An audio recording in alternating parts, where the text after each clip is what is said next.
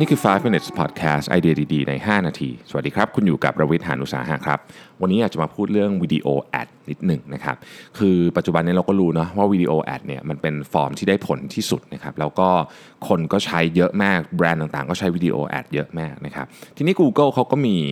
ข้อสังเกตว่าแอดแบบไหนที่มันเวิร์กนะครับ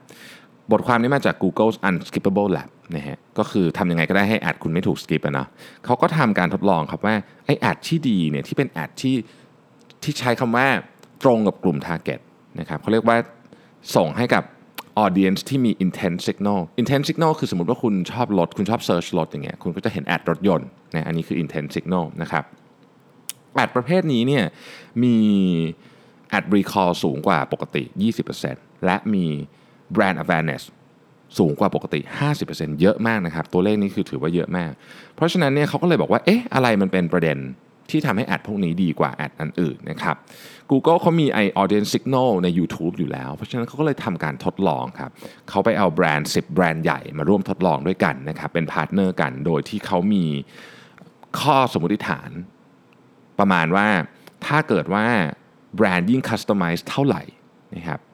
ยิ่งแอดจะยิ่งคนจะยิ่งตอบสนองมากเท่านั้นและแอดที่เกิดขึ้นในโมเมนต์สำคัญของลูกค้าเช่นแต่งงานซื้อรถใหม่อะไรอย่างเงี้ยจะได้ผลมากกว่าโมเมนต์ปกตินะครับเพราะว่ากา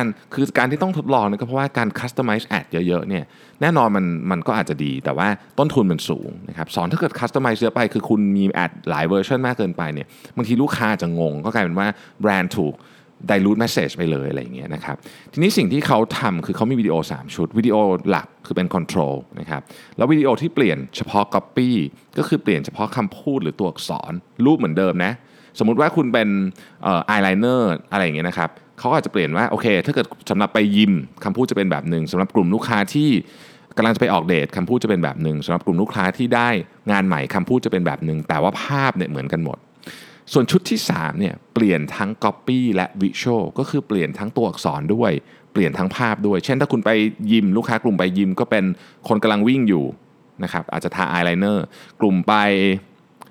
ออกเดทก็แต่งตัวสวยๆทา eyeliner จะไปออกเดทจะไปทำงานก็ใส่ชุดทำงานอันนี้คือเปลี่ยนทั้ง copy และ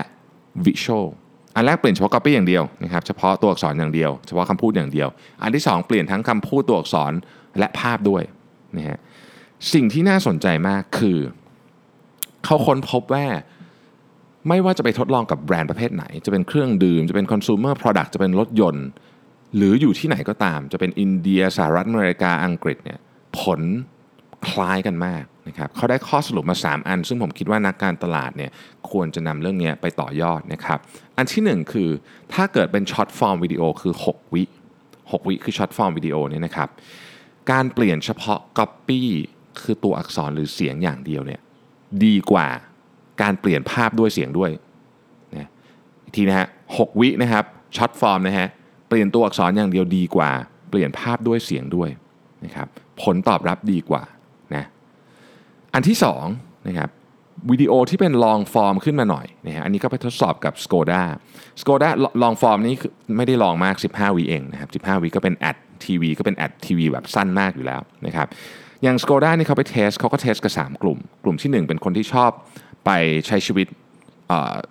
ข้างนอกนะครับเป็น outdoor นะครับกลุ่มที่2เนี่ยเป็นคนที่เข้ามาหาเรื่องของการลงทุนนะครับกลุ่มที่3เนี่ยเป็นคนที่ชอบออกกำลังกายนะการทดลองในกลุ่มในเคสที่2ซึ่งเป็นวิดีโอแบบลองฟอร์ม15วิเนี่ยเขาค้นพบว่าเป็นการถ้าใช้วิดีโอที่เปลี่ยนทั้ง copy ด้วย visual ด้วยก็คือเปลี่ยนทั้งตัวอักษรหรือคำพูดด้วยและภาพด้วยเนี่ยดีที่สุดดีกว่าเปลี่ยนเฉพาะตัวอักษรอย่างเดียวนะครับอันสุดท้ายฮะวิดีโอแอดที่ไปในเวลาสำคัญของลูกค้านะครับวิดีโอแอดที่ไปในเวลาสำคัญของลูกค้าเนี่ยได้ผลดีกว่าวิดีโอแอดชนิดอื่นอย่างมากอาทิสมมุติว่าอันนี้เป็นเคสของจอห์นสันเบบี้นะครับเขาทาร์เก็ตไปที่คนที่กำลังเพิ่งเซิร์ชว่าแบบตั้งท้องแล้วยังจะยังไงต่อนะครับคนที่เป็นคนทำงานที่เพิ่งมีลูกเล็กนะครับแล้วก็คนที่ชอบเซิร์ชถึงเรื่องแบบ no sulfate no paraben อะไรพวกนี้นะครับแล้วก็ target ไปเลยว่าเฮ้ย signal เหล่านี้มันส่งมาปุ๊บเขาก็มันเป็นเรื่องใหญ่ใช่ไหมคนท้องเนี่ยก็ ก็ทำ customize ad ที่ตรงแบบสุดๆเลยเนี่ยนะฮะก็คนพบว่า highly customized ad creative ในเคสนี้ซึ่งอาจจะเปลี่ยนภาพเสียงหรืออะไรก็ตามเนี่ยนะฮะได้ผลมากๆถ้าเกิดอีเวนต์มันใหญ่ในลักษณะแบบที่ผมพูดไปแบบนี้ได้ผลนะครับเพราะฉะนั้นเราจะเห็นได้ว่าจากข้อมูลอันนี้เบื้องต้นอันนี้ของ Google เนี่ยนะฮะทำให้นักการตลาดสามารถที่จะไปนั่งคิดต่อได้ว่าการ customize ad เนี่ยมันต้องทำขนาดไหนอย่างที่ผมบอกนะฮะการทำ ad customization ให้เหมาะกับกลุ่มลูกค้าเนี่ยโดย